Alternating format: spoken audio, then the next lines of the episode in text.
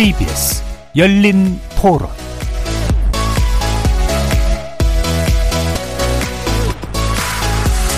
안녕하십니까. KBS 열린 토론 정준희입니다. 부모님들이 그런 선택할 수밖에 없는 요즘 경제 사정이나 여러 가지로 그런 부분 많이 안타깝죠. 애가 물론 부모만 오면은 얘를 혼자 이 세상에 놔두고 우리 둘이 없으면 얘는 어떡할까 하는 그 마음도 이해는 충분히 합니다. 하는데 그 아이는 자기 삶에 대한 선택권이 따로 있지 않습니까? 그 제가 알기로는 뭐 파산 신청이라든지 여러 가지 방법이 있거든요. 그런 걸 찾아서 좀 살려고 노력하는 부분이 필요하지 않나. 저 사람들이 저렇게 데릴 때까지 주변에서는 또 말리지 않았을까? 아동에 대한 돌봄이 가정만의 것이 아니라 결국 이제 사회적인 돌봄 의 차원으로 국가가 아동에 대한 복지도 생각을 해야 된다는 아동의 권리에 대해서 과거에 비해서는 많이 개선이 됐다고 하지만 아직까지는 후진국에 속해 있지 않나라는 생각이 듭니다. 거리에서 만나본 시민들의 목소리 어떻게 들으셨습니까?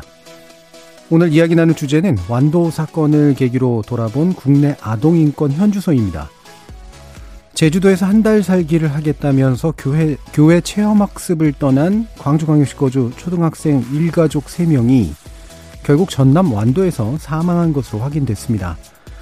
앞서 시민들도 언급해 주셨지만 해당 가족이 처한 어려움과는 별개로 부모와 함께 목숨을 잃게 되는 아동의 문제는 심각한 질문을 던집니다. 즉 완도 사건은 흔히 말하듯 동반 자살이 아닌 아동 학대이자 사실상 살인이라는 것이죠. 부모가 자녀를 살해하는 것을 일컫는 비속 살해는 연간 40것 안팎으로 증가 추세에 있다고 합니다. 전문가들은 어린 자녀를 소유물로 여겨서 죽음에 이르게 하는 사건을 온정적으로 여기기보다는 분노할 일로 봐야 된다고 조언하고 있는데요. 오늘 KBS 열린 토론에서는 세 분의 전문가 모시고 비속살에 왜 이렇게 늘고 있는지 원인 짚어보면서 대책으로 지적되는 아동보호 시스템 그리고 사회 안전망의 확충 어떻게 해야 할지 조목조목 짚어보도록 하겠습니다. KBS 열린 토론은 여러분이 주인공입니다. 문자로 참여하실 분은 9730으로 의견 남겨주십시오. 단문은 50원, 장문은 100원의 정보 이용료가 붙습니다. KBS 모바일 콩 그리고 유튜브를 통해서도 무료로 참여하실 수 있고요. 이제 콩을 통해서 보이는 라디오로도 만나실 수 있습니다. 시민 논객 여러분의 뜨거운 참여 기대하겠습니다. KBS 열린 토론 지금부터 출발합니다. 살아 있습니다. 토론이 살아 있습니다. 살아있는 토론, KBS 열린 토론. 토론은 라디오가 진짜입니다. 진짜 토론, KBS 열린 토론. 오늘 토론 함께 해주실 세 분 소개해 드립니다. 먼저 공혜정 대한아동학대 방지협회 대표 나오셨습니다. 네, 안녕하십니까. 자, 국가인권위원회 상담위원이시죠. 곽지현 아동 전문 변호사 자리해 주셨습니다. 네, 안녕하세요. 자, 그리고 정익중 이화여대 사회복지학과 교수 함께 하셨습니다. 네, 안녕하십니까. 어, 한동안 지금 우리 미디어 그리고 소, 그, 많은 분들을 되게 떠들썩하게 만든 그런 사건인데, 현재로서는 뭐, 단정할 일은 아닙니다만, 극단적인 선택을 했을 가능성이 가장 높다고 판단되고 있죠. 자, 근데 여기서 이제 용어부터 바로 잡아야 된다라는 그런 지적이 좀 있어서요. 어, 이른바 살해 후 자살이라고 부모 관점에서 이제 보는 거죠. 이렇게 불러야 한다라는 의견 나오고 있는데 공희정 대표님 말씀 주시죠. 글쎄 그 아이를 살해를 하고 그 극단적인 선택을 하는 이런 일들을 예전에는 동반 자살이라고 예. 불렀습니다. 언론에서도 그렇고요. 근데 이 얘기가 어떻게 해서 어 용어가 됐는지 정말 그 답답한데요. 당연히 이것은 아이를 어, 살해를 하고 본인들이 선택을 한 거기 때문에 이거는 살해 후 자살로 불러야 되는 게 마땅하다고 생각을 하고요. 요번 사건에서도 아이가 축 늘어진 채 엄마한테 엎혀서 나왔었습니다. 그러니까 아이의 어떤 뭐 아이한테 동의를 받을 일도 아니지만 예. 아이의 동의라든지 아이가 그런 데 대해서 승낙을 한 그런 어떠한 일도 없고 또 이런 경우에는 승낙을 했다고 해도 그게 어 그렇게 해서는 안 되는 것이잖아요. 그렇기 때문에 어 절대로 동반 자살이란 말이 있을 수가 없다고 생각을 합니다. 예. 뭐 이거는 다른 분들의 의견도 좀 여쭤보죠. 기본적으로 자살이라는 표현도 사실은 미디어에서는 이제 피하는 게 좋다라고 가이드라인이 돼 있기 때문에 어, 이 자체도 물론 문제긴 합니다만 분명히 이제 잘못된 인식의 기초를 두고 있다고 보시는지 정 교수님. 네, 뭐 이거는 절대 이제 사용돼서는 안 되는 게 동반 자살이 아닐까 이렇게 생각이 네. 됩니다. 아이들은 절대 어, 죽음을 선택하지 않았고요.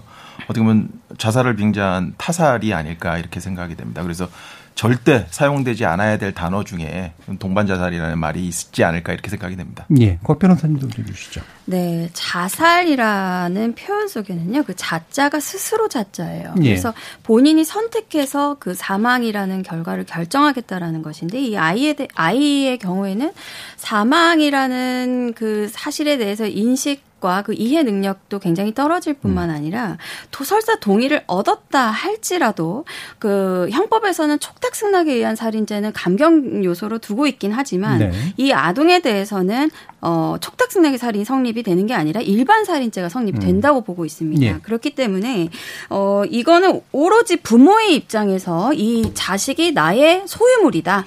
이러한 그 소유권의 객체로서 인정이 되는 그런 시각에서 나온 것이기 때문에 이건 명백히 잘못 된 것이 마땅한 것이고요. 이것은 명백한 살인 행위입니다. 예. 이렇게 어 뭔가 도덕적으로 또는 윤리적으로 또는 학문적으로 법률적으로도 온전히 잘못된 예, 그런 어, 용어라고 판단이 되는데 어, 이런 것 유형의 이제 사건들이 어, 수치상으로도 좀 늘고 있다라고 좀 보고 있는 것 같은데요. 어, 관련된 내용이 좀 있으신가요, 정정님? 어, 이게 정확한 통계가 없습니다. 그러니까 너무 음. 안타깝고요. 음. 예, 예. 그러니까 예를 들어서 이제 뭐 통계청의 사망 원인 통계가 있고 대검찰청의 범죄 통계가 있고 보건복지부에 이제 아동학대 통계가 있는데 다 달라요. 음. 그래서 정확한 아까 전에 40건이라고 했는데 그것도 뭐 건건이 다 다르다라고 이렇게 생각이 되고요. 어, 지금 그래도 좀 정확한 정보가 신문 기사를 통해서 한다거나 아니면 어, 수사 기록을 통해서 자살 사망자 전수 조사를 통해서 이제 해보면 음. 여하튼 한 달에 한 건은 이상이다. 네네네. 네, 한, 네. 한 건에서 두 건 정도가 계속 벌어지고 있다. 이렇게는 알 수 있지만 어, 정확한 통계는 없다라는 게 이제 문제이고, 뭐 나중에 도 얘기가 나오겠지만, 저희가 문제를 해결하려면 정확한 통계가 있어야 되는 게 음, 제일 그렇죠. 기본인데, 그런 통계가 없다라는 게 너무 안타까운 일이 아닐까 이렇게 생각이 예, 듭니다. 그 통계 수치로 잡힌 것도 이제 정확하게 잡혔다고 보기 어렵고, 어, 이게 이제 말 그대로 증가냐, 뭐 감소냐, 사실 이 부분도 좀 판단하기가 좀 애매한 그런 요소들도 분명히 좀 있는 것 같은데, 뭐 자칫하면 좀 이렇게 이상한 해석을 불러일으킬 수도 음, 있잖아요. 네네네. 네, 네. 요즘 사회가 흉악해서 그렇다는 등뭐 이런 식의 인식들도 있는데, 어, 결국은 이 문제의 어떤 본질, 어, 왜 이런 일들이 일어나는가에 대한 어떤 판단은 필요할 것 같은데요. 정 교수님 의견은 어떠세요? 그러니까 이게 어떻게 보면은 뭐 자녀가 부모와 운명 공동체. 그러니까 음. 뭐 제일 많이 얘기되는 게 자녀의 자녀가 소유물이 아니냐 이렇게 생각을 하는 경우가 제일 많은. 그러니까 우리가 기본적으로 가족주의적 사고를 많이 한다 이런 네. 얘기를 많이 하는데 저는 그것 이외에도 음. 음. 우리가 어, 오죽하면이라는 표현 많이 그렇죠. 쓰거든요. 네. 동정적 시선을 네. 보내는 음. 사회나 국민의 인식이 굉장히 크다라고 생각이 네. 되는데 저는 그것 두 가지가 동시에 어, 이유가 된다 이렇게 생각하고 음. 그 이유를 살펴보면 주로 경제적 곤란 아니면 정신 질환이 많아요. 네. 어, 그 이유를 보면은 어, 저는 이게 꼭 개인의 책임인가 음, 음. 사회 책임 굉장히 크다. 사회 안전망이 어, 제대로 구축되지 않았기 때문에 발생하는 일이 아닐까 이런 생각을 하게 됩니다. 예. 그러니까 뭔가 합리적 판단을 내리기도 어려운 상태에 놓여져 있는 경우가 많고, 어, 그 다음에 그 문제를 우리가 이제 바라보는 그런 시선에서도 이제 문제가 있고, 특히나 경제 곤란 같은 경우가 주된 이유가 된다라고 하는 거는 벗어날 구멍이 없다라고 판단하게 만드는 좀 극단적인 상황에 놓여져 있다는 인식 때문에 그런 네. 것 같네요. 예. 근데 그러니까, 저는 예. 거기다 좀 추가적으로 말씀을 드리고 싶은 게 그 교수님 말씀에 더해서 지금 사회 시스템의 문제도 조금 살펴봐야 된다라고 저는 생각을 합니다. 네. 그러니까 어 본인들은 선택을 해서 세상을 떠나도 아이는 국가가 사회가 지켜줄 그렇죠, 그렇죠. 수 있다라는 어떤 음. 믿음이 지금 사실은 굉장히 부족하거든요. 네, 네, 네. 그래서 흔히 뭐 지금 이제 보육원이라든지 그룹홈 시스템이 되어 음. 있습니다. 네, 네. 그럼에도 불구하고 여전히 사회적인 인식이라든지 저희 스스로의 인식도 보육원에 아이가 있으면 뭐 굉장히 뭐 불쌍한 아이라는 인식이라든가 음. 뭐뭐 뭐 이런 어쨌든 왜곡되고 좀 안 좋은 시선이 있긴 있잖아요. 그러다 보니까 어 그냥 그런 나중에 그렇게 고생하느니 데리고 가겠다라는 어떤 그런 인식도 있는 것 같아요. 네. 근데 사실 제가 이 일을 하다 보니까 보육원이나 그룹홈 방문할 일이 자주 있습니다. 근데 이 시설이 굉장히 좋습니다. 지금 음. 예전 같지가 않아요. 네. 그리고 그 시설에 있으면서 대학을 다니는 아이들도 굉장히 많이 있고요. 물론 부모님하고 같이 가, 사는 가정만은 못하지만 어 거기서는 의식주라든지 이런 부분에 그 너무 예전처럼 그렇게 열악하지는 않습니다. 그래서 사실 그 보육원에 있는 아이들 중에서 부모가 없는 아이들보다는 부모가 있는데도 이제 힘들어서 아니면 학대로 인해서 분리돼서 네, 네. 보호되는 아이들이 있거든요. 그래서 그 아이들이 이제 그 부모의 어려움 경제적 곤란이 끝나면 또 아이들 데려가기도 합니다. 음. 네, 그런 어떤 그 시스템을 잘 모르는 것이었는가 어, 그래서 이게 좀 홍보가 덜 되어 있지 않는가. 정말 힘들면 나라에서 좀 애들 좀, 좀 맡아주세요. 저 열심히 일해서 다시 애들 예. 데려갈게요. 예. 이런 게 좀 이 많이 홍보가 돼 있었으면 좋겠다는 생각도 듭니다. 예, 예. 음.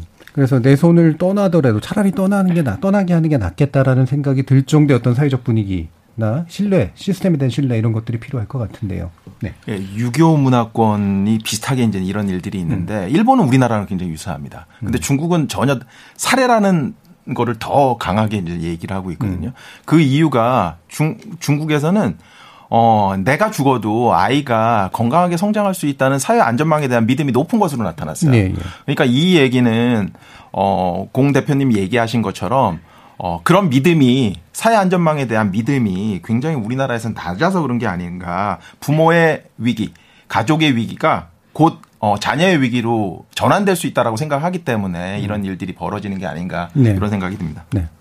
자, 그러면 또 이제 법적인 문제도 좀 짚어봐야 될 것 같은데요. 어, 이른바 존속살해와 비속살해가 있는데 이걸 잘 구별 못 하시는 분들도 물론 당연히 있을 테고요. 용어가 쉬운 용어는 아니니까 흔히 이제 존속살해 문제는 굉장히 많이 얘기가 되고 또 있잖아요. 어, 여기에 대한 저 법적 판단들이 어떤 기준으로 이루어지는지 좀 곽 변호사님께서 말씀 주시죠. 네. 존속살해죄는 이제 실질적으로 이제 형법에 규정이 되어 있는 존속살인죄라는 네. 제명이 있고요. 다만 비속살인죄는 형법에 따로 규정이 없습니다. 음. 그래서 비속의 경우에는 일반 살인죄가 적용이 됩니다. 그래서 존속살인죄 같은 경우에는 별도의 가중 처벌, 일반 살인죄에 대한 가중 처벌이 네. 되는 거기 때문에 어뭐 양형만 놓고 보자면 이제 법정형이 사형 또는 무기 또는 7년 이상의 징역으로 처해질 수 있도록 형법에 규정이 되어 있습니다. 그런데 이제 비속 살해는 이제 별도 명칭이 없는 만큼 일반 살인죄가 적용이 되기 때문에 이 일반 살인죄가 적용이 되면 사형, 무기 또는 5년 이상의 징역으로 이 유기형을 처할 때 어, 존속 살해는 이제 7년 이상, 그냥 일반 살인은 5년 이상으로 음. 보다 더 낮은 형에 처해지게 됩니다. 그런데 좀 아이러니한 것이요. 그 영아 살해죄에 대해서는 또 별도 규정이 있어요. 네. 일반적인 비속이 아니라 영아 그러니까 이제 그 분만 직후에 그 상황에서 어떤 그 뭐, 예, 그 양육할 수 없음을 예상한다든지 이런 특별한 그 참작 동기가 있을 때 어, 조금 어려운 얘기입니다만 이제 책임 감경 요소로 봐요. 그래서 예. 부모인지 아닌지 여부는 상관이 있는 부모인 거, 부모가 부모가 주체가 돼야 되는 것이고요. 그 분만 중 또는 분만 직후에 영아를 살해했을 때는 10년 이하의 징역형에 처한다라고 법정에 규정이 되어 있어요. 음. 자, 그러면은 그 존속 살해죄는 이제 사형 무기징역도 가능하고 네. 그리고 어 7년 이상인 경우에 법정형의 최고형은 이제 30년형이고 거기에 가중이 되면 50년까지 일단은 이론상으로는 적용이 됩니다만 어이 영아를 살해했을 때는 최고형이 10년까지밖에 안 된단 말이죠. 음. 10년 이하의 징역으로 처벌받도록 했기 때문에 실제 이제 현행 법상으로는 어 자, 자신의 자녀를 살해했을 경우에 일반 그 살인죄가 적용이 되고 또 분만 직후에 영아를 살해했을 때는 또 감경되는 사유인 영아 살해죄가 적용이 됨으로써 어 사실상 이 직계 존속과 직계 비속의 그 살인 형태에 대해서는 어 법정형이나 양형 기준에 있어서는 굉장히 큰 차이가 있습니다. 예. 이게 이제 뭐 흔히 엄벌이 돼야지 뭐 문제가 해결되는 건 당연히 아니니까. 네, 그럼에도 불구하고 이제 그 사회가 왜 특정한 종류의 사례를 가중해서 판단하는가라고 하는 게 되게 중요한 부분이잖아요. 네. 지금의 법 체계는 그러니까 뭔가 좀 잘못돼 있다라고 느낄 만한 게 있다고 판단을 하시나요? 어 그렇습니다. 음. 그 아이 그러니까 이제 자신의 그 비속 그러니까 내 자식인 것이죠. 내 자식의 경우에는 어 내가 낳은 그 직후부터는 오로지 나와 독립된 인격체예요. 네. 어 나에게 종속되어 있는 어떤 소유물이 아님에도 불구하고 부모의 시각에서는 내가 낳은 어 소위 그러죠 내 새끼니까 네. 네. 내 거다 이런 생각들을 하고 있는데 어 절대 그렇지 않습니다. 이것은 그 자녀에 대해서도 어 오로지 자녀는 어 독립된 인격 체임과 동시에 오로지 보호만 해줘야 할 피보호자입니다. 네. 그러니까 그 성인인 부모와 동등한 상황에 놓여 있지가 않습니다. 오로지 보호만 해줘야 되는 어, 잘 양육해서 성인이 될 때까지 잘 키워줘야 하는 의무가 있는 자들입니다. 네. 어, 그리고 또한 피해자의 입장에서 비춰본다면 사실상 뭐 동등한 성인끼리 다투다가 뭐 상해를 입는다든지 폭행을 입는다든지 할 때는 뭐 누구 하나는 저항을 하고 뭐맞 그뭐 공격도 하고 방어도 하고 이런 행위가 주거니 받거니 되겠지만 아이에 대한 공격 행위를 할 때는 아이는 온전히 그 어떤 그 가해 행위를 온몸으로 받기만 해야 하는 그런 너무나도 저항하기 어려운 그 피보호자라는 점, 이러한 점에 주목을 해서 오히려 저는 비속 살인에 대해서 가중 처벌을 할 수 있는 쪽으로 개정이 돼야 된다라고 생각을 합니다. 예. 뿐만 아니라 지금 그 성폭력 범죄와 관련해서는요. 성폭력 특별법에 미성년자에 대한 간음이라든지 미성년자에 대한 추행 이런 부분에 대해서는 더 가중을 하고 있어요. 이러한 법과 어떤 그 균형을 따져본다 하더라도 이 살인 행위에 대해서 그 비속에 대한 처벌 그 양형 기준이 대폭 상승이 돼야 된다. 이렇게 좀, 어, 좀 개선이 됐으면 합니다. 예. 뭐 합리적으로 판단하면 당연히 그래야 될 것 같은데, 아, 이 법체계가 아직 그걸 반영하고 있지 않은 건 사회적으로도 뭔가 지체되는 뭐 문화 지체적 현상이 있다고 보실 것 그러니까 같은데요? 이게 음. 지금 저도 뭐 변호사님이 얘기에 전적으로 동의하는데, 음. 어, 뭐, 이 아동학대 이제 이 양천서 아동 학대 사건 이후에 네. 뭐 일명 정인이 사건인데 정인이 음. 사건 이후에 아동 학대 범죄에 관한 특례법에 아동 학대 살해죄가 생겼습니다. 그래서 양형은 비슷해졌어요.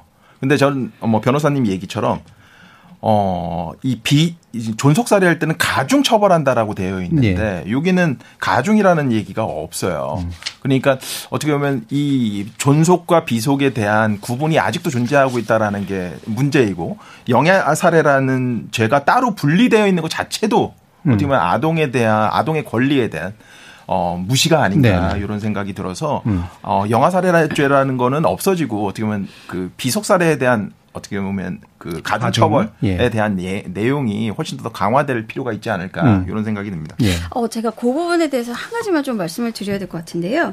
지금 아동 학대 살해죄가 규정이 되어 있다고 하셨어요. 거기를 제가 지금 좀 명확히 하고 싶은데 아동 학대에 관한 그 처벌에 관한 특례법에 보면 아동 학대 범죄가 무엇인지 정의를 내리고 있어요. 근데 그 아동 학대 범죄에는 살인죄는 포함이 되어 있지가 않습니다. 아동 학대 범죄를 저지른 자가 그 후에 다시 살해 행위로 나아갔을 때 예. 아동학대 처벌법상에 예. 살인죄도 명백한 아동학대 범죄로 추가를 해야 음. 마땅한 것이죠. 예. 네. 그걸 합치는 것이 훨씬 더 중요하다는 네, 말씀이시죠. 맞습니다. 두 개를 분리해서 네, 뭐 합쳐서 뭔가 양형하기보다는 네, 맞습니다. 예. 자, 그러면, 어, 공 대표님, 이렇게 이제 뭔가 이렇게 법이, 음, 현지를 못 쫓아오는 건 법의 문제 쪽에 가까운 것 같으세요? 사회 문제 쪽에 가까운 것 같으세요? 일단은 저는 법의 문제라고 생각을 합니다. 예. 제가 이제 아동, 그, 그 아동학대 관련된 재판에 이렇게 음. 많이 가면, 이, 굉장히 좀, 좀 이렇게 얘기하면 좀 어떻게 들리실지 모르겠지만 아 검사 판사를 잘 만나는 것도 음. 복불복이고 뭐 이런 얘기까지 저희에서는 하거든요. 그러니까 예. 유사한 사건에 있어서 어떤 판사님들은 그 검사님들은 구형을 높게 예. 하고 선고를 받아들이시는 경우도 있고 또 유사한 사건임에도 굉장히 형량이 낮게 음. 선고가 되는 경우도 있습니다. 그래서 그런 걸 볼 때마다 도대체 이거는 뭐 고무줄이냐 음. 아니면 정말 이게 판사복이 있나 어, 뭐 검사복이 있나 뭐 이런 얘기까지 할 정도거든요. 그래서 국민들의 사실 아동학대에 대한 이 사회적 인식은 예전에 비해서 제가 처음에 활동을 시작했던 10년 전에 비해서는 굉장히 많이 예. 어, 올라간 것을 제가 체감하고는 있습니다. 물론 음. 그렇다고 해서 뭐 이 아동학대에 대한 개념을 다 인식을 하고 뭐 그런 게 아니라 그래도 아동학대는 나빠 뭐 이런 인식을 가진 사람들은 좀 많이 늘어나고 있는데 음. 음. 그에 따라서 어떤 법의 적용이 굉장히 좀 늦는 것은 아닌가. 근데 예. 다시 한번 말씀드리지만 이 법이 어, 모든 범죄를 예방하는 기능을 갖고 있다고 뭐 절대적이다라고 생각은 하지 네. 않습니다. 네. 하지만 인식의 전환을 위해서는 엄격한 법이 굉장히 필요하다고 생각이 들어요. 네. 뭐 아이를 뭐 살해를 했는데 뭐 만약에 뭐 5년 7년 줬다. 어 그런데 다른 사건은 뭐 그보다 훨씬 형량이 높다 그랬을 때 상대적으로 이게 나, 그 낮게 인식이 되는 경우가 있을 수 있거든요. 예. 그런데 이제 얼마 전에 그그 그 정리 같은 경우도 35년이 늘어, 어, 됐지만 대전에 있는 아동 20개월 아동 같은 경우는 무기징역이 선고가 네. 됐습니다. 네. 예, 그랬을 때는 아 이제는 아동 학대를 하고 아이를 으, 살해를 하는 사람도 무기징역까지 가는구나. 이건 굉장히 나쁘구나라는 인식이 국민들 사이에 자기도 모르게 스며들 수 있다 라는 점에 있어서는 엄격한 처벌이 반드시 필요하다고 생각합니다. 예. 그럼 다시 곽 변호사님께 이제 관련 판결들의 사례, 구체적인 사례와 함께 어떤 경향성에 대해서 좀 보실 만한 것들이 있으신지 좀 말씀부터 네, 여쭤보죠. 최근 그 비속 사례와 관련해서 뭐 대표적인 예가 이제 대전에서 있었던 일인데요. 부모가 이제 이와 윤하양 사건하고 비슷하게 부모가 이제 자살 시도 후에 자고 있던 뭐 한 6세 정도의 그 직계 비속을 흉기로 찔러서 살해를 하려다가 미수에 그친 사건에서 음. 징역 3년에 집행유예 4년을 선고한 사례도 있고요. 또 인천에서 부모가 마찬가지로 자살 시도를 하다가 그 초등학생인 쌍둥이 직계 비속에게 그 수면제를 먹이고 살해하려다가 미수에 그친 음. 음, 그런 상황에서 징역 3년 6개월의 실형이 선고된 사례도 있습니다. 네. 또 가장 최근에 이제 고등법원에서 그 부모가 이제 자살 마찬가지로 자살을 시도하면서 새 그 직계 비속을 살해하려고 하다가 이제 한 아이는 사망하고 두 아이는 살아남은 사건에서는 음. 이제 지, 징역 3년에 집행유예 5년이 선고됐습니다. 예. 이제 살인과 관련해서는 거의 집행유예는 나오기가 거의 드문, 어, 음. 극히 드문 상황임에도 불구하고 이 직계 비속 살인과 관련해서는 이렇게 집행유예가 어, 나온 사례도 왕왕 있습니다. 예. 그럼 최근 이제 추세 중에 이제 말씀하신 것 중에 이제 자녀 살해 후 자살 미수범에 대해서 어, 좀, 아까 그 공 대표님도 언급하셨지만 좀 현상의 형량을 좀 꽤 높였거나 좀 엄하게 처벌한 그런 사례들도 좀 나오나요? 네, 엄하게 처벌했다고 하더라도 이 국민적 네. 시각에서는 엄하다고 전혀 느끼지는 못할 것 같다라는 생각이 드는데요.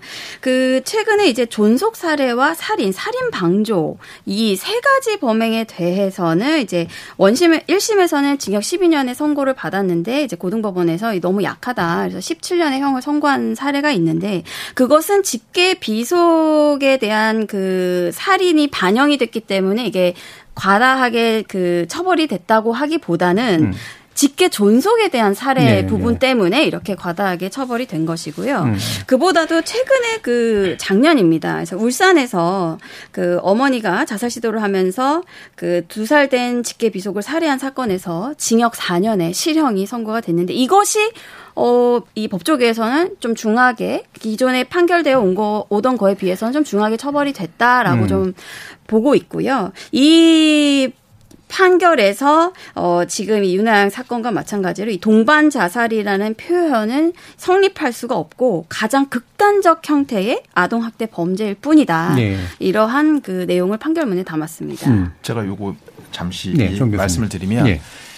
집행유예율이 다른 범죄보다 높아요. 음. 아동학대 범죄가. 저는 이게 굉장히 큰 문제인 게 뭐냐면 어, 아동학대 범죄의 재범률은 성범죄의 재범률보다 3배가 높습니다. 예. 그러니까 보통 성범죄의 재범률은 3.9%인데 지금 이 아동학대 범죄는 11% 정도 되거든요. 3배가 넘어요. 음. 이 얘기는 어, 이 가해자가 다시 범죄를 저지를, 아동학대 범죄를 저지를 가능성이 굉장히 높다라는 예. 그런 내용인데다가 아동학대 범죄가 이제 집행유예를 풀리게 되면 가해자와 피해자가 만날 가능성이 굉장히 높은 그렇죠. 거죠. 예. 음. 그러니까 이런데 집행유예를 이렇게 내린다라는 것 자체가 아동학대 범죄에 대한 이해가 어, 법 집행자에게 높지 않은 게 아닌가 이런 저희가 어, 생각을 하게 되는 게 아닌가 이런 예. 생각이 됩니다. 저도 한 말씀 조금 드리고 싶은데요. 예. 얼마 전에 김해 아동 사건이 이제 있었는데 그 아이가 드러난 것만 해도 초등학교 1학년 때부터 학대를 받아서 세 번의 신고가 들어갔습니다. 그리고 이 아이가 원룸에 혼자 방치를 했어요. 어린 아이를 굉장히 극심한 학대를 받았습니다. 그런데 얼마 전에 세 번째 사건에 대한 어 선고가 집행유예가 나왔습니다. 그리고 어 그 법원에서 판사님께서 굉장히 너그럽게 예, 앞으로 아이의 치료에 힘을 쓰라고 이렇게 말씀을 하셨거든요. 음. 그런데 치료에 힘을 쓸 사람 같았으면 첫 번째 아동학대 사건에서 보호 처분 받았을 때 이미 했겠죠. 점점 학대가 심해졌음에도 불구하고 예, 집행유예가 나왔습니다. 아이는 지금 현재 트라우마로 굉장히 시달리고 있고요. 즉 후유증 때문에 지금 어, 행동 치료, 심리 치료를 지금 같이 받고 있습니다. 이 아이가 정말 어 너무나 우리가 봤을 때도 정말 극심한 죽지만 않았을 뿐인데도 불구하고 어 이렇게 가벼운 집행유예를 선고를 했다는 자체가 이제 정말 아동학대에 대한 인식 자체가 좀 너무 부족한 게 아닌가. 예. 오죽하면 저희가 그랬어요. 판사님들 모아놓고 아동학대 예방 교육 좀 시켰으면 좋겠다. 뭐 이렇게 예. 얘기할 정도로 물론 바꾸는 계시지만 음. 예 그냥 저희가 속상해서 한 얘기지만 예 그렇게 저희가 받아들이는 그 아동 학대에 대한 처벌이 그 극단적인 경우에는 높아졌습니다. 보면 사망 사건이라든지 이 그런데 일반적으로 이렇게 죽지 않은 아이들 말하자면 아니면은 그 부모에 의해서 살해당한 아이들에 대해서는 그렇게 이 처벌이 그렇게 높다고 느껴지지가 않습니다. 예. 그러면 이제 그 이유는 뭐 여러 가지로 이제 얘기를 해주시긴 했습니다만 일단 법령이 이제 미비돼 있는 상태고 뭔가 이제 시대 변화를 못 따라오고 있는 거기도 하고 그러니까 입법적 문제긴 한데요.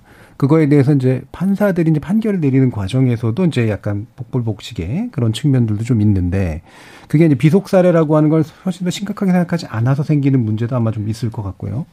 또 한 가지는 이거는 뭐 이제 이와 유사한 사례에서 나타났던 것들로 예전에 토론에서도 나왔던 내용인데 이 그 부모에게 다시 돌려줘야 된다. 이게 맡겨야 된다. 부모가 없으면 이제 애가 더 고통스러울 거다라고 하는 그런 인식도 많이 작동하고 있다고 들었거든요. 네, 네. 그러니까 그게 네. 똑같은 얘기죠. 아이 아까 전에 그 부, 자녀 살해 후 자살하는 사람의 생각과 네. 법원의 판단하고 지금 똑같다라는 얘기죠. 네. 연결되어 있다라는 얘기예요. 음. 그러니까 아이는 부모의 손에서 자라야 된다라고 그렇죠. 생각을 하시기 때문에 음. 이런 판결을 하는 건데 부모가 키울 수 없다면 사회가 키우는 게 맞고요. 그렇게 음. 생각한다면 꼭 어, 이런 판결을 내릴 수 있겠냐, 집행유예라는 게 있을 수 있겠냐, 이런 생각도 들어요. 제가 법집행자 같은 경우에는, 어, 아까 공 대표님 뭐 교육을 받는다고 하셨지만, 실제로 이분들은 신고 의무자는 아니에요. 그러다 음. 보니까 강제적인 교육을 받을 필요는 없거든요. 네, 신고 그러니까 의무자가 아니니까. 예, 예. 그래서 이분들도 저는 교육을 바, 신고 의무자로 포함시키고 음. 강제적으로 교육을 받아야 될 필요가 있지 않을까 이렇게 생각이 되는데 제가 실제로 이제 뭐 오래된 자료이긴 하지만 법 집행자의 아동학대에 대한 인식에 대해서 조사를 했어요. 일반인보다도 낮은 경우들이 많이 있습니다. 네, 네. 이, 이 얘기는 그러니까 그분들이 나빠서가 아니라 아동학대 범죄에 비해서 다른 범죄가 굉장히 심각해 보이기 때문에 그렇다고 생각하거든요. 그런데 네. 아동학대 범죄의 특수성에 대한 이해를 높이는 음. 그런 노력들이 굉장히 필요하지 않을까 이런 생각이 드는 거죠. 네. 그러니까 여기서 이제 신고 의무자라고 하는 건 이제 뭐 그 복지계통에 이제 동사하는 자라든가 25개 뭐 직군 그러니까 그렇죠. 아동을 음. 만날 가능성이 높은 네. 사람들을 신고 의무자로 했는데 법 집행자는 당연히 아동을 만날 가능성이 높으신 분들이잖아요. 네. 그러니까 그분들도 교육을 받을 필요가 있지 않나 이런 음. 생각이 듭니다. 그러면 이제 이런 이제 판단 중에 그 결국에는 이제 부모가 그런 그릇된 선택을 하는 것과 어, 재판 과정에서 역시 그릇된 선택과 일치하는 그런 판결들을 내리는 것 중에 하나가 어, 언급된 것처럼 부모 손에 키워줘야 된다. 그러니까 부모를 떠나면 예, 굉장히 좀 어려워진다라는 그런 인식이 작동하고 있다라는 건데 공 대표님은 이제 아까 사실 이게 굉장히 훨씬 괜찮다. 특히나 우리가 알고 있는 것보다 이런 말씀을 주셨잖아요. 이 사회적 안전망 중에 생각보다 잘 돼 있는 부분도 있고 여전히 좀 부족한 부분도 있고 그럴 텐데 관련된 내용 좀 해주시죠. 제가 이 얘기를 하기 전에 예. 그 이제 법률가는 아니지만 아동복지법 2조에 보면은 예. 아동은 그 제가 전문을 지금 외우진 못합니다만은 가정 환경에서 자라야 된다라고 딱 못을 박아놨어요. 음. 그래서 이것 좀 고쳐주십시오. 가정에서 못 자라는 아이들이 굉장히 많이 있고, 예. 그러니까 편안한 환경, 안전한 환경에서 자라야 된다라고 해야지. 그 안전한 뭐 가정 환경에서 자라야 된다라고 법에서 못을 박아놨으니 아까 그 지금 이렇게 비롯되는 부모 네. 손에서 자라야 된다, 가정으로 돌려보내야 된다 이런 모든 게 거기서 출발하는 것이 아닌가라는 음. 생각도 들고요. 제가 이제 그 보육시설이라든지 그룹홈을 이제 갑니다. 그래서 그 물론 풍족하지는 않아요. 음. 그리고 부모 밑에서 부모님하고 같이 사는 건강한 행복한 가정에서 자라는 아이들처럼 어떤 심리적인 안정감이라든지 뭐 그 평안한 그 애정 관계라든지 이런 거는 없습니다만은 이런 극단적인 선택을 하기 전에 맡겨도 충분히 아이가 잘 자랄 수 있, 쓸 만큼의 환경은 음, 되고 있습니다. 네. 그래서 이제 그 지자체에서도 많이 그런 부분에 대해서 신경을 쓰고 있는 걸로 알고 있고요. 또 우리나라에 참 착한 사람들 많이 있잖아요. 그런 후원자분들하고도 음. 이게 연결이 되고 이런 부분들이 있는데 물론 문제가 되는 부분은 있어요. 보육시설에서 만 18세가 되거나 아니면 대학을 졸업하게 되면 자립을 합니다. 근데 이 자립 지원이 너무 지금은 너무 열악하다. 그 부분은 정말 좀 국가에서 조금 더 생각을 해주셨으면 좋겠다는 생각을 많이 하고 있습니다. 예. 그래서 이 아이들이 그 사회에 내던져졌을 때 음. 너무 그 열악한 부분 이런 부분을 좀 고쳐주셨으면 좋겠고요. 그리고 이 아이들이 그 사실은 지금 의식주 해결을 하는 거거든요. 예. 이런 그 시설 같은 곳은 시설이라는 건. 예, 예. 예. 그래서 이런 의식주뿐만이 아니라 이제 아이들이 그 가정 환경에서 누릴 수 있는 거 음. 이런 부분들도 좀 채워져야 되는데 얼마 전에 저희 협회에서 어 그룹홈 아이들하고 같이 롯데월드 놀러를 갔습니다. 네. 음. 예. 그렇게 가서 아이들하고 뭐 같이 정말 같이 놀았어요. 우리 이제 그 회원하고 직원들이 가서 같이 놀았는데 아이들이 처음에 되게 어색하다가 어 나중에 너무 행복해하고 계속적으로 그 얘기를 예. 어 하고 있다라는 얘기 들으면서 어, 좀 마음이 좀 많이 아팠습니다. 음. 어, 모든 아이들이 누려, 누릴 수 있는 이런 작은 행복감조차도 어, 이 아이들이 조금 많이 부족하구나. 음. 그래서 의식주뿐만이 아니라 이런 문화생활이라든지 아이들의 체험 활동이라든지 할 수 있는 부분도 좀 채워 주셨으면 하는 생각이 네. 듭니다. 결국에는 이제 그 그릇된 부모 밑에 있는 것보다는 훨씬 나을 정도의 수준은 된다. 네네. 네. 다만 이제 아쉬운 게 있다면 네. 의식주만을 해결해 주는 것을 넘어서서 그렇죠. 분위기를 좀 해둬야 되고 그러니까 아이들이 이제 그 시설에 나갔을 때 자립할 수 있도록 지원해 주는 건 확실히 좀 부족한 것 같다. 네네. 이렇게 해주셨는데 제가 전문가 선생님이라 제일 나중에 시키려고. 네, 네, 알겠습니다. 왜냐면 제일 많은 거다 풀어보시면 안 되기 때문에. 네, 네 알겠습니다. 예, 뭐다 전문가시긴 합니다. 박변호 선생님 먼저 이 부분에 대해서 또 의견 주시죠. 어 그런데 그 아까 그그 그 법원에서 이제 처벌을 하는 예. 수위가 지나치게 낮고 또 법조인들이 생각할 때 아동 학대에 대한 인식의 그 수준이 음. 일단 지금 지, 변화하고 있는 이 시민들의 음. 아동 학대를 바라보는 그 인식 수준과는 조금 차이가 있다는 말씀에 대해서 저 또한 이제 법조인으로서 그 부분을 조금 말씀을 드리고 싶은데요. 예, 예. 이게 이제 처벌을 하는 것이기 때문에 어 어떤 행위의 비난 가능성에 대해서 형사 처벌을 법을 투입시킬 만큼 이것을 어, 비난할 정도가 되느냐 그리고 또 이것을 처벌하기 위해서 얼마만큼의 그 엄격한 증명을 해냈느냐 예, 예. 이런 부분도 굉장히 현실적으로 중요한. 부분이거든요. 예. 그래서 아이의 진술이 명백히 존재한다. 여기에 대해서 어 저는 개인적으로 아이의 진술에 대한 신빙성을 굉장히 높게 봐야 된다라는 주장을 하고 싶은데 실제 실무에서는 아이 혼자만의 그 진술은 신빙성이 그렇게 높다고 여겨지지가 않는 것이 조금 현실이기는 예, 합니다. 예, 예. 어, 그러한 문제가 좀 있다고 보여지고요. 또 이어서 그 실제 법원에서 판결을 할 때는 법정형은 존재를 하지만 실제 그 법정형 내에서 상당한 재량을 가지고 있는 것이 아니라 별도의 대법원 양형 기준이라는 것이 있어요. 근데 그 양형 기준표를 놓고 보자면 사실상 법정에서 예를 들어서 이제 아동학대 범죄에 대해서는 통상 5년 이하의 징역, 5천만 원 이하의 벌금에 처한다라고 법에는 다 그렇게 규정이 돼 있는데 5년 이하의 징역이라고 하면은 사람들 생각에 어 이거 5년까지 할 수 있는 거 아니야 이렇게 생각이 들잖아요. 근데 어, 통상 그 양형 기준을 놓고 보자면 보통 한 6개월에서 뭐 한 1년 정도가 어, 처할 수 있는 그 양형에 보통 해당이 됩니다. 예. 보통 아동 학대의 경우에. 그렇기 때문에 그런 그 차이를 조금 어, 알고 계셨으면 좋을 것 같고, 그리고 특히 이 비속 사례와 관련해서 왜 이렇게 양형이 낮은가, 이 부분을 따져보자면, 비속, 그러니까 자기 자식을 살해하는 데 있어서 굉장히 오랫동안 그 악감정을 가지고 계획적으로 아이를 죽이기 위해서 어 뭔가 그 오랜 그 계획을 가지고 어, 확정적 고의를 가지고 하는 것이 아니라 예. 우발적이고 그 상황에 어떤 그 일단 뭐 법조계에서 바라봤을 때는 우발적이라는 점, 이게 충분한 어떤 비난 가능성이 더 높은 계획적인 살인은 아니라는 점, 어, 어떤 그것이 이제 경제적 어려움일 수도 있고, 뭐, 그, 그런 것들이 이제 대부분을 이루고 있기는 합니다만 그래서 뭐 살인 고의의 형태도 확정적 고의라기보다는 미필적 고의라든지 이런 법에서는 좀 감경적 요소들이 예. 많이 반영이 되어 있습니다. 예, 그렇기 예. 때문에 그런 점 때문에도 그 일반 시민의 시각에서는 조금 받아들이기 어려운 예. 판결이지 않나 이렇게 좀 생각이 예. 듭니다. 그러니까 왜 시민들이 이제 걱정하는 시민들이 납득할 수 없는 판결이 나오는가를 법조계의 관점에서 설득해 주신 것은 충분히 의미가 있다라고 보고요. 중요한 건 이 법과 이제 대중인식 사이 간극을 줄이는 게 이제 우리의 토론의 목적이니까 네, 관련해서 이제 아까 이제 다시 돌아가면 그 원래 여쭤다 봤던 게 이제 네. 법은 아니었었습니다만 네, 네. 법은 얘기를 충분히 해주셨으니까 요. 아, 그러니까 안정감 감경 요소로 음. 이제 활용되는 것 중에 하나가 또 처벌 불원 이런 게 있어요. 아이가 네. 처벌 불원했다는.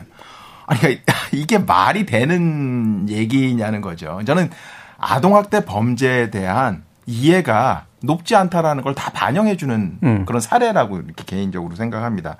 뭐 계획, 고의, 지속 이거 굉장히 중요하죠. 그러니까 범, 일반 범죄와 아동학대 범죄는 다르다라는 거를 기본적으로 전제해야지 되고요. 제가 아동학대 사망에 대한 예측 요인을 연구했어요. 근데 음. 예측 요인이 없습니다. 모든 아동학대 사건에서 죽을 수 있다라는 얘기예요. 예, 예. 그러니까 그렇게 접근을 한다면 이렇게 뭐 계획이든지 고의든지 지속이든지 이렇게 생각할 게 아니라 모든 아동학대 사건에서 죽을 수 있다라고 생각하고 접근했다면 저는 다른 판결이 나왔을 거라는 생각이 들어요. 예, 예. 그러니까 그런 의미에서 뭔가 교육도 필요하고 뭔가 어 양형 기준의 개선도 필요하고 음. 이런 것들이 전반적으로 이루어져야 되는 게 아닌가 이런 생각이 들어요. 음. 거기에 제가 또, 또 실무에서 좀 첨언하고 싶은 말씀이 있는데요. 그 아이가 예를 들어서 그 피해를 당했을 때 이거는 뭐 부모가 가해자인 경우가 아니라 어린이집 교사가 가해자인 경우에 어 아이의 부모가 저 괜찮아요. 우리 아이 조금 학대했어도 저는 그 선생님 처벌 바라지 않습니다라는 것을 아이의 의사가 아닌 부모가 그렇게 말했을 때 더 이상 수사가 진행되지 않는 사례도 음. 굉장히 많습니다. 그건 네. 명백히 잘못된 거예요. 네. 네. 그 본인의 그 본인이 피해자가 아니라 그 아동이 피해자이기 때문에 그 부모가 대신해서 어 처벌 불안 의사를 표현했다고 해서 수사가 멈출 수는 없습니다. 음. 그렇기 때문에 어 수사기관에서도 그런 부분들을 조금 더 명, 그 명확히 하셔서 그 아이는 결코 부모의 그 소유물의 객체가 아니기 때문에 부모가 처벌을 원하지 않는다라는 이 발언으로 수사를 중단시키는 이런 행위는 더 이상은 발생하지 않아야겠습니다.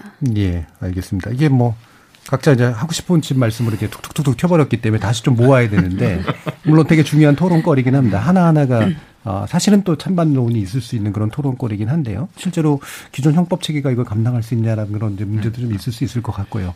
근데 뭐그 부분에 대한 법적 논의를 이제 살짝 비틀어서 뭔가 좀 보완을 한다면 음, 이 부분을 어떻게 보완하는 게 좀 필요할까? 그러니까 입법적으로 뭔가 보완을 한다면 어떤 게 필요할까라는 의견을 좀 부탁드릴게요. 일단 정 교수님 의견 좀 주실까요? 네, 뭐 저는 아까 전에 말씀드렸던 것처럼 존속 사례처럼 음. 비속 사례도 어떻게 보면은 어, 가중 처벌할 수 있는 그런 내용을 좀 포함하는 게 맞지 않을까. 음. 그러니까 가족은 신뢰를 바탕으로 한 건데 그 신뢰를 깨뜨린 거거든요. 그러니까 어떻게 보면 효사상의 기본 기반에서 존속 사례에 대해서 이제 문제를 삼았던 것처럼 음. 비속 사례에 대해서도 비슷한 어그 가중 처벌을 이제 진행을 하는 게 적절하지 않을까 이런 생각이 들고 예. 저는 영화 사례라는 표현 자체도 이제는 사라져야 될 내용이다. 그냥 뭐 그 비속 사례로 다 통일해도 되지 않을까 음. 이런 생각도 듭니다. 예, 아까 처음에 이제 말씀 주셨던 그 제안 네, 좀더 명확하게 얘기해 주셨고요. 공 대표님 같은 경우는 지금 이제 완도 사건 같은 경우처럼 이제 여기서는 이 극단적인 상황으로 인해서 가족이 모두 사망을 했잖아요. 하지만 이 그 아이만 사망이 되는 음. 그런 상황도 좀 많이 있고요. 예, 예. 또 이제 부모가 사망하고 아이가 살아남는 경우도 있습니다. 그렇죠. 그래서 어 이 부모 그 아이를 살해한 그뭐 그런 부모들 뭐 자기도 극단적인 선택을 하려고 했다라는 것이 어떤 온정적인 동정적인 어떤 그런 그 인식으로 이렇게 네. 보여지는 것이 아니라 음 어떠한 이유를 가져도 그 자녀를 할지라도 어, 소중한 목숨을 잃게 하는 것에 있어서는 그런 요인이 음. 이런 동정 요인이 포함되지 않았으면 좋겠어요. 그래서 저는 음. 좀더 이걸 좀 강하게 처벌을 했으면 좋겠다. 예. 그래서 이 그 오히려 저는 아까 말씀드린 것처럼 비속도 가중처벌이 돼야 된다라고 저도 당연히 그렇게 생각하는 것처럼 이 아이를 극단적인 선택을 하는 와중에 아이 혼자만 사망케 해서 살아남은 그런 사람들에 대해서도 더 강하게 처벌을 해야 된다고 생각을 합니다. 예, 좀 더 가중 처벌의 문제를 더 다시 한번 또 강조를 해주셨고요. 아까 각 변호사님 같은 경우는 이제 아동 학대 살인이 별개로 구정되지는 안 된다라는 언급도 주셨으니까 어떤 입법, 입법 적 보완이 필요할까요? 네, 아동 학대 범죄에 음. 살인의 행태를 추가를 해야 되는 것이 첫 번째고요. 예. 두 번째로는 어, 아동 학대 범죄에 들어있는 상해 유형에는 형이 5년 이하의 징역, 5천만 원 이하의 벌금인데 음. 형법에 규정이 되어 있는 상해죄는 7년 이하의 징역입니다. 네네. 네. 그렇기 때문에 이와 균형을 맞춰서 아동학대 범죄도 5년 이하에서 7년 이하로 음. 상향을 해야 음. 어, 형벌 균형이 맞다라고 그러네요. 보여지고요. 네. 그게 두 번째고요. 그리고 세 번째로 지금 그 공 대표님과 이제 교수님께서 말씀하시는 그 비속 사례에 대한 가중은 예. 반드시 필요하다고 음. 보여집니다. 네, 네, 알겠습니다. 자, 일부에서 어, 지금 완도 사건 이후로 이제 어떤 부분들이 좀 부각돼서 우리가 이해를 해야 되는가, 그리고 법적으로 어떤 좀 어, 보완이 필요한가라는 그런 부분 나눠봤는데요. 어, 이어지는 2부에서 아동학대 문제를 약간 더 확장을 해서 어, 코로나 이후에 아동학대 문제 심각성 부분을 좀 더 깊이 있게 다뤄보도록 하겠습니다. 여러분은 KBS 열린 토론과 함께하고 계십니다. 토론이 세상을 바꿀 수는 없습니다. 하지만 토론 없이 바꿀 수 있는 세상은 어디에도 없습니다.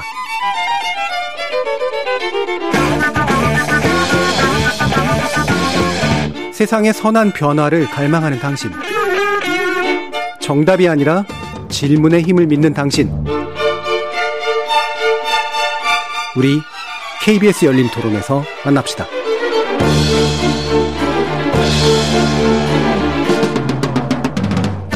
KBS 열린 토론 2부 완도 사건을 계기로 돌아본 국내 아동인권 현주소를 주제로 곽지연 아동 전문 변호사, 정익중 이화여대 사회복지학과 교수, 공혜정 대한아동학대 방지협회 대표 이렇게 세 분, 세 분과 함께 하고 있습니다.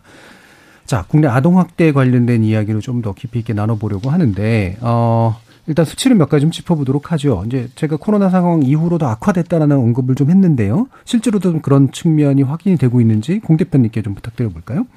네. 그 아동학대 사건 통계를 보면은요. 그 지금 2015년 에서부터 지금까지 거의 그 신고 건수는 4배 이상 증가를 했고요. 음. 아동학대 판단 건수는 3배 정도 증가를 했습니다. 네. 그 2020년 같은 경우에는 어 신고가 한 4만 여 건이 넘게 들어왔는데 판명이 된 거, 아동학대다라고 판단이 된 거, 그러니까 중복 신고, 오인 신고 빼고 음. 그게 이제 3만 900건 정도가 됐는데요. 음. 근데 이 중에서 부모에 의해서 어, 부모가 가해자인 경우가 82.1%나 됐습니다. 네. 그리고 아동학대 발생 장소는 84%가 가정에서 발생을 음. 예, 예, 했고요. 그런데 이제 더 심각한 건 사망 사건입니다. 음. 사망 사고도 매년 늘어나고 있어요. 음. 그러니까 2020년 기준으로 보면 43명의 아이가 사망을 했는데요.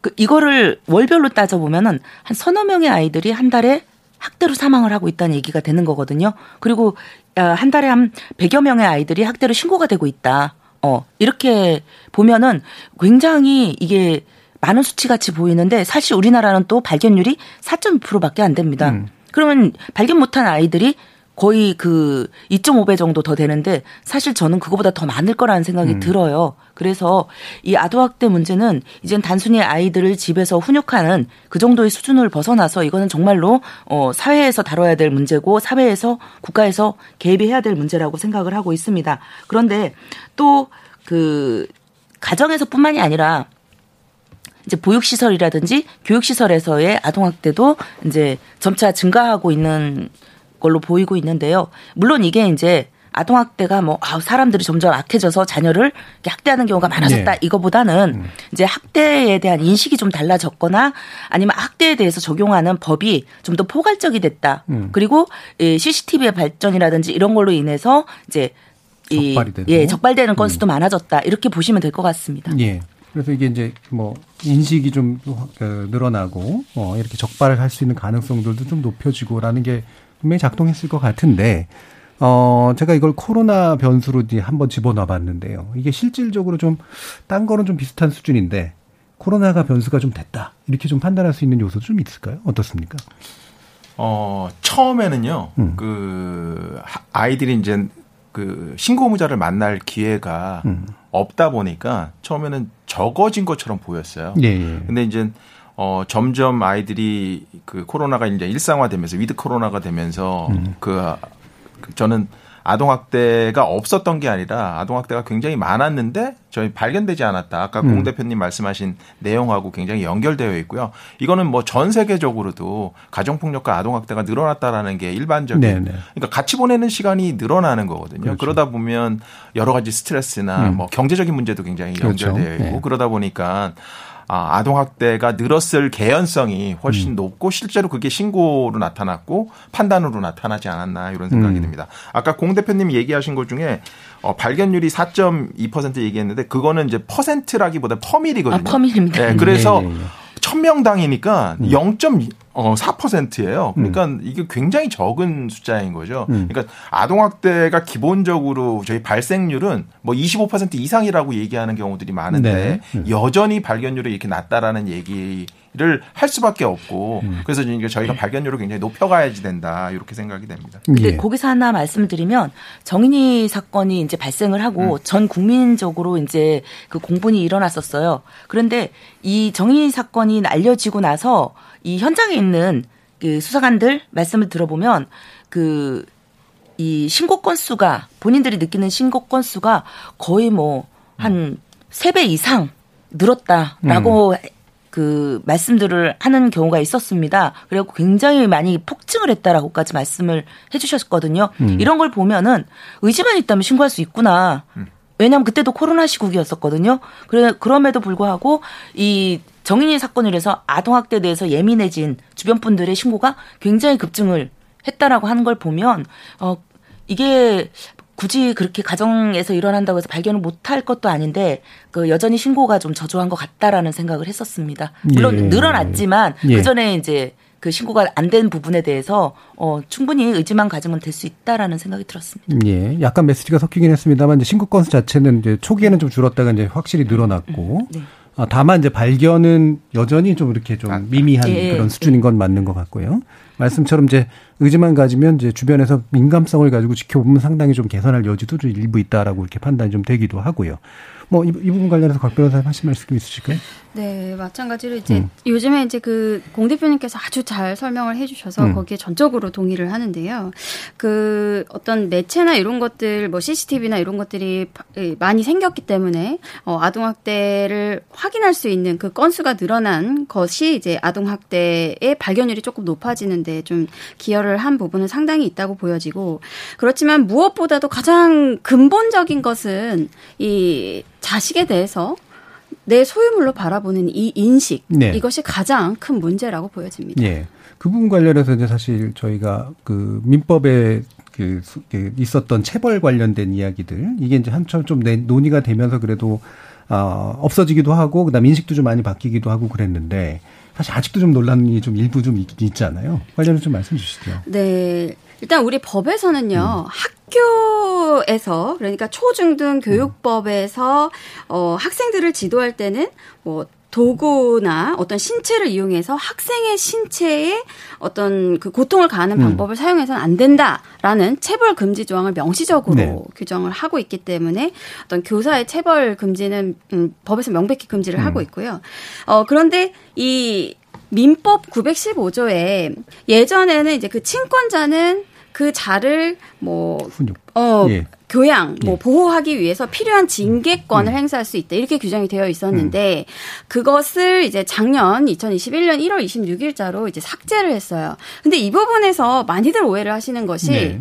이 규정이 마치 체벌을 정당화하는 조항으로 이해를 했는데 그것마저도 오해입니다. 네. 그러니까 이 규정이 있었다 하더라도 체벌 자체는 금지가 되는 폭행 행위입니다. 음. 그러니까 형법적으로 따져봤을 때 체벌을 가하는 순간 폭행죄가 성립이 되고요. 네. 다만 뭐 위법성 조각사유 그러니까 음. 정당방위나 이게 아니면 정당한 그 훈육의 목적이었다라는 정당 행위냐라는 예. 위법성이 탈락해서 처벌을 못하는 결과가 발생할 가능성이 있었던 것이지 민법에 이러한 규정이 있었을 당시에도 체벌은 명확히 금지되는 것이었습니다. 음. 그런데 다만 징계권을 행사할 수 있다라는 이 표현이 어 판단을 해볼 때 마치 부모가 자녀를 교육할 때 체벌 정도를 행사할 수 있는 정당한 근거로 오인될 여지가 상당히 많았기 때문에 이 부분을 명확히 하기 위해서 삭제를 했던 것이, 예. 것이거든요. 그래서 결코 이 전에 있었던 이 조항이 체벌을 정당화하는 조항이었다가 이게 없어져서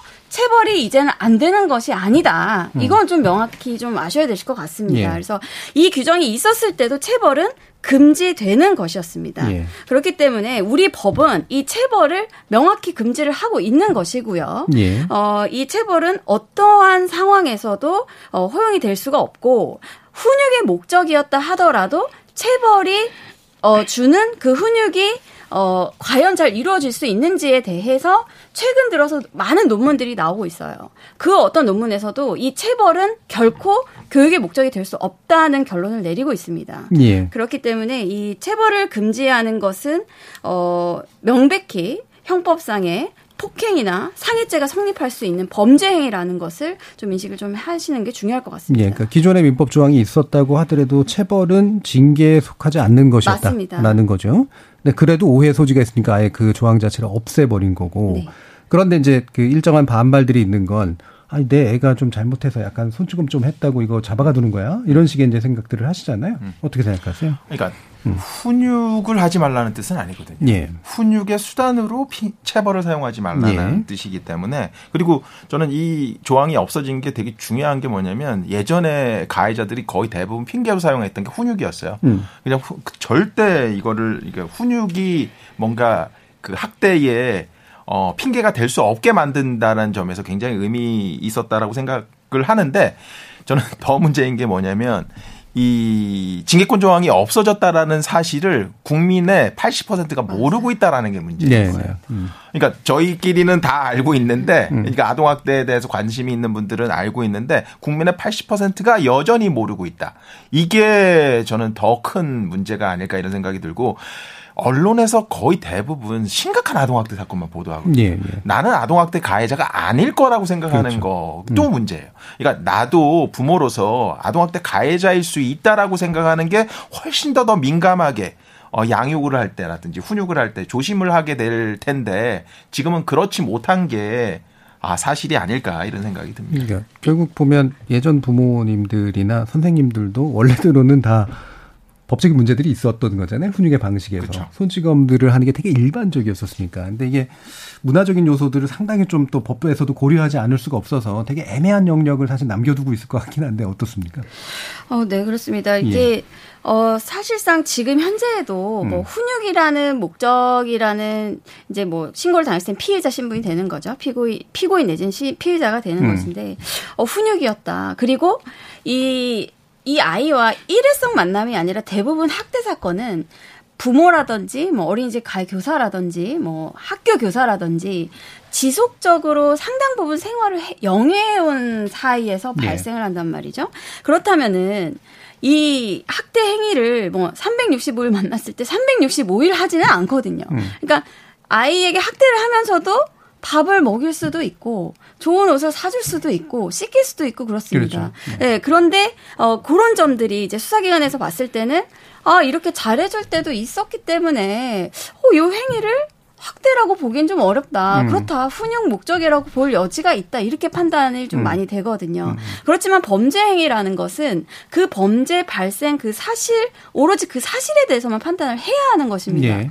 네. 어떤 사람이 때렸다고 해서 어 그 폭행 행위에 대해서만 판단을 하는 것이지 왜 때렸는지 아 그럼 네가 맞으면 이렇게 하진 않고 성인 간의 폭행에서 음. 그런데 유독 이 학대 사건에 대해서는 그 학대한 행위 자체만 보는 것이 아니라 음. 어 이전에는 이렇게 잘 돌보지 않았느냐 어 그렇다면 고의가 없다고 볼 수도 있다 이런 점들을 어 수사를 한다든지 어떤 법원의 시각에서는 그렇기 때문에 이제 잘 돌봤던 기간도 있기 때문에 이 아이가 돌아가야 된다. 부모 표모로. 지금 음. 이 학대는 바, 발생이 됐지만 얼마든지 개선의 여지가 있으니까 가정으로 복, 회복 복귀돼야 된다 이런 판단이 또 내려질 수 있는 거거든요. 그렇기 때문에 어, 어떤 국민적 시각 그리고 이 법조인들의 시각에서도 어, 이 학대 범죄라는 이 범죄 행위 자체에 대한 독단적으로 엄격하게 판단을 내릴 필요가 좀 있다고 보여집니다. 예. 그러면 제가 좀 더 무식하게 단순하게 질문을 드려보면 저희 청취자들 중에 궁금하실 분이 있어서 내 아들 놈이 너무 말을 안 들어가지고 등짝 스매싱이라고 좀 그러잖아요. 등짝을 한 대 세게 때렸어요. 이 부분은 체벌 그 문제 시대는 아동 학대의 유형으로 들어갑니까? 들어갈 수 있습니다. 음. 그렇습니다. 근데 다만 이제 그 강도가 네. 뭐 예를 들어서 아주 경미해서 뭐 고통을 느낄 수 없는 정도의 뭐 그런 정도라면 당연히 체벌은 아니지만 등짝 스매싱이라고 해서 네. 정말 이렇게 세게 때리는 경우라면은 그것은 명백한 체벌이고 폭행 행위입니다. 네, 네.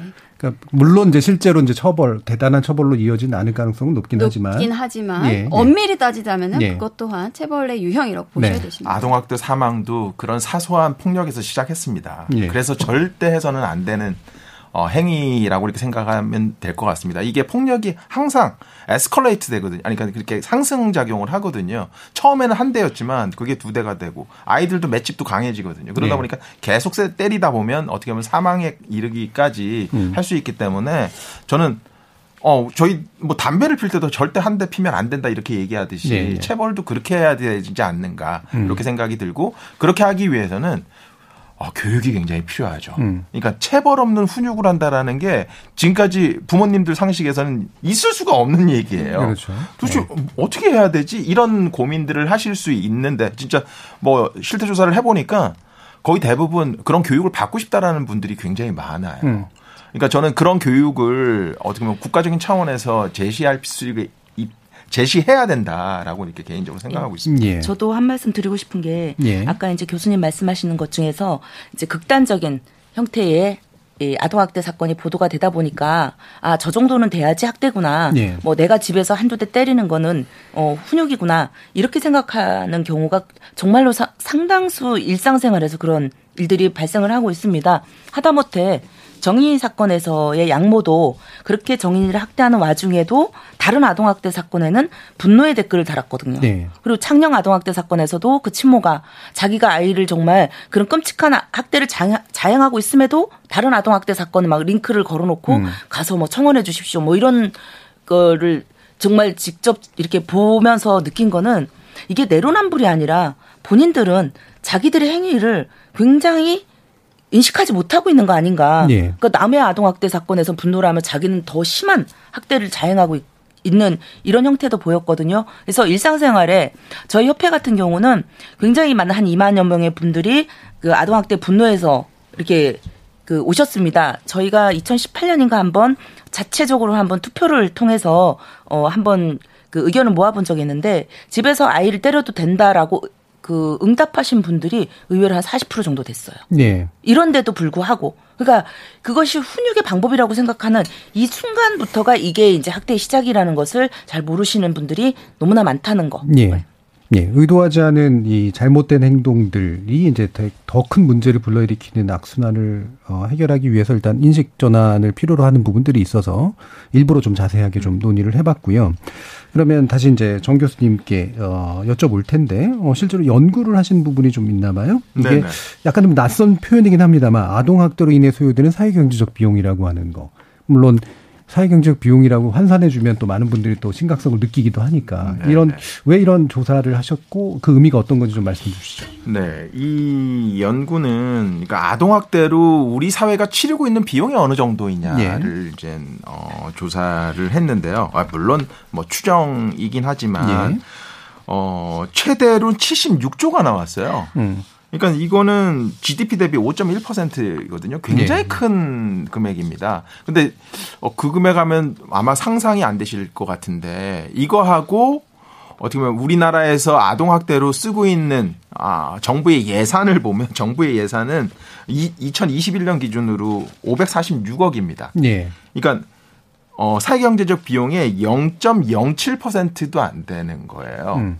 그러니까 이 얘기는 우리나라가 이렇게 어 사회경제적 비용을 많이 치르고 있는데 어 이런 식으로 이제 소규모로 투자를 하다 보면 저는 계속해서 문제가 커질 가능성이 굉장히 높다. 이렇게 음. 생각이 들어서 이게 뭐 이 예산을 설득하는 작업은 기재부를 설득해야 되는 작업이고 예, 예, 예. 그러다 보면 기재부는 숫자로 설명하는 게 그렇죠. 이제 필요하기 때문에 지금 이렇게 만든 어, 자료인데 여튼 이것도 2016년에 나온 자료이기 때문에 계속해서 이제 업데이트가 돼야 되지 않을까 이렇게 생각이 됩니다. 예. 그러니까 그러면 이제 이런 거죠. 그러니까 지금 턱없이 부족한 예산을 강조하기 위해서 사실 쓸 수 있는 네네. 일종의 반대 수치인 셈이잖아요. 네네.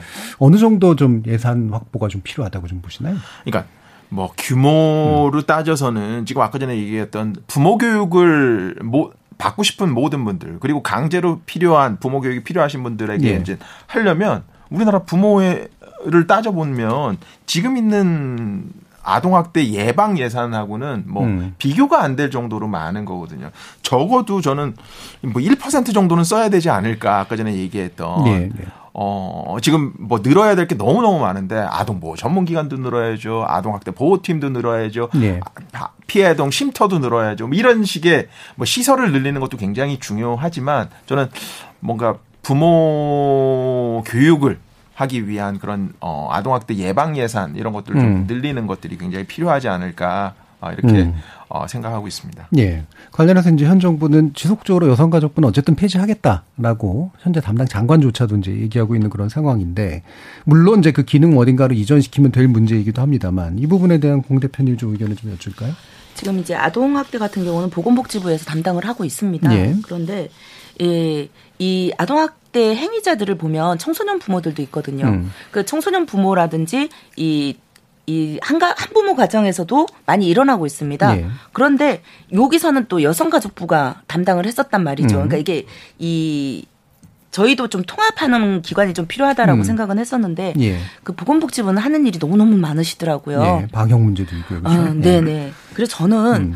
제 욕심은 음. 정말 우리나라에서 그 제대로 아이들이 제대로 자라서 건강한 청소년이 돼서 음. 좀 온전한 사회인으로 자라야 되니까 그리고 그래서 저는 그냥 이거는 진짜 개인적인 생각입니다만 네. 아동 청소년부가 좀 있었으면 좋겠다. 예. 그리고 재판에서도 이 일반 그그 그 형사 재판에서 이 아동 학대 재판도 같이 하기 때문에 이 아동에 대해서 아동은 계속적으로 변해가는 존재잖아요. 어 그리고 청소년도 계속 끊임없이 음. 예, 변해가는 존재이기 때문에 성인하고 다르니까 아동 재판부 청소년 재판부도 따로 좀 신설을 했으면 좋겠고 이 아동 청소년부에 대해서 또 뭐 새로운 그 하나의 동일 어, 통일된 음. 그런 기관이 좀 있었으면 좋겠다라는 생각은 예. 합니다. 그러니까 부처 차원에서도 정부기관 차원에서도 뭔가 아동 청소년 문제를 학대 문제까지 포함해서 통과하는 기관이 있었으면 좋겠고 어, 사법부 쪽에서도 사실 이에 대응하는 기관이 있었으면 좋겠다. 많이 또 지적하기도 했는데 어떤 견해세요, 곽지연 변호사님? 어,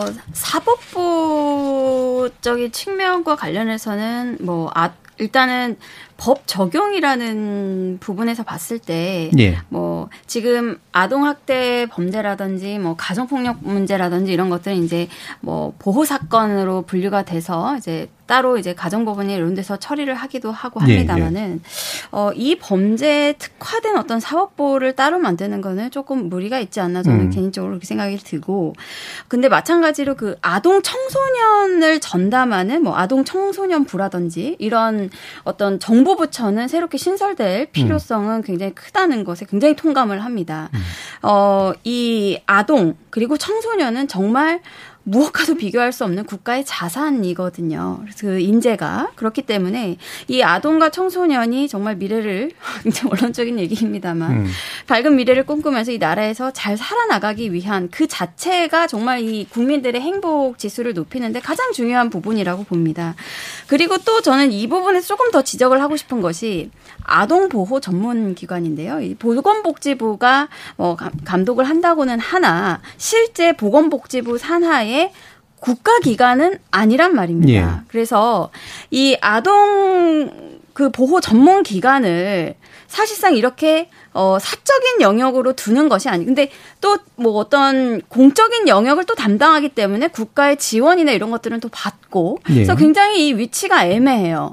그렇기 때문에 이 아동 보호 전문 기관을 아동 청소년부 뭐 이런 어떤 부 정보 부처를 신설을 해서 거기에 산하 기관으로 좀 승격시킬 네. 필요가 있고 말 그대로 아동 보호 전문 기관이면 실제 그 아동 보호 전문 기관의 구성원들이 실제 전문가로 구성이 될 수 있게 자격 요건을 강화해야 된다. 그래서 국가 차원에서 그 공 대표님께서 말씀하신 아동 청소년 부가 신설이 돼서 그 부서에서 아동 보호 전문 기관을 직속으로 관리 감독하는 체계가 필요하고 아동 보호 전문 기관의 그 구성원들의 자격 요건이 강화되어야 된다. 예. 저는 정말 봅니다. 동감합니다. 네. 예. 알겠습니다. 자, 동감을 하셨으니까 이제 마무리 발언으로 1분씩 혹시라도 보완해 주고 싶으신 부분이 있으시면 말씀 주시죠. 공 대표님부터. 예.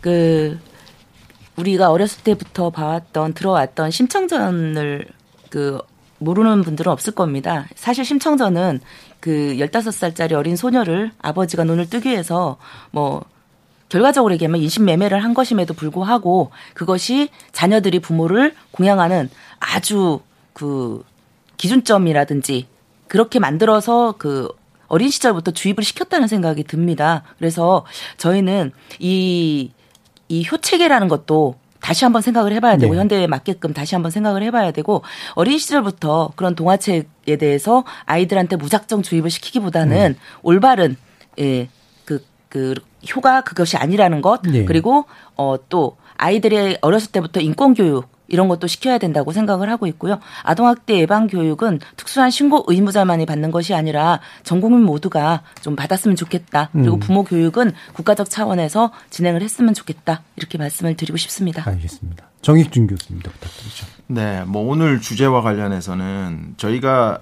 그 살해된 아이의 진술을 들을 수는 없거든요. 네. 그렇기 때문에 동반 자살이란 말은 절대 써서는 안 되고 그거는 가해 부모의 언어이고 아이의 언어로 얘기한다면 피살이고 살해거든요.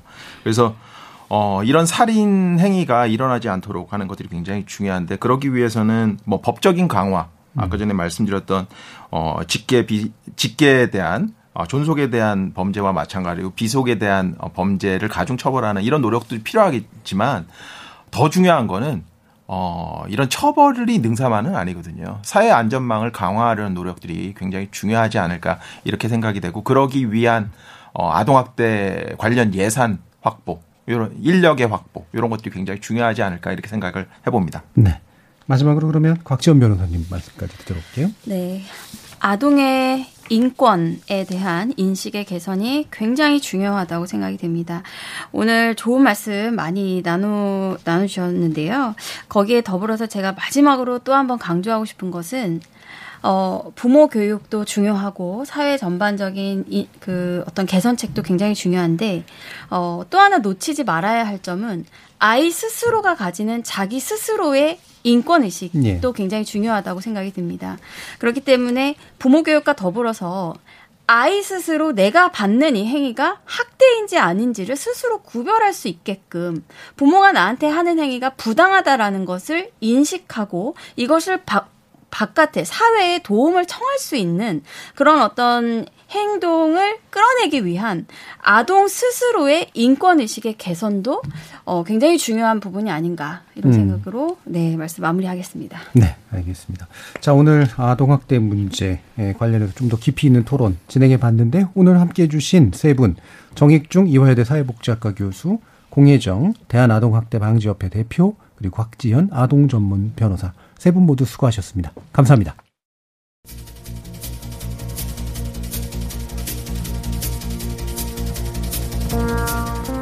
사실 직계 조상을 뜻하는 존속과 직계 후손을 뜻하는 비속이라는 법률 용어 자체가 대단히 구시대적인 인식을 깔고 있습니다. 부모에게는 높을 존, 자녀에게는 낮을 비 한자를 쓴다는 거. 물론 가문을 중시하던 시대에 혈통의 수직적 연결성을 보여주기 위한 그런 관습이었겠지만 부모와 자식은 서로 존중해야 마땅할 개체라는 지금 시대의 인식에 부응하지 못할 구습에 불과하다는 거 여실히 보여주고 있는 셈이 아닐까요? 지금까지 KBS 열린 토론 정준이었습니다.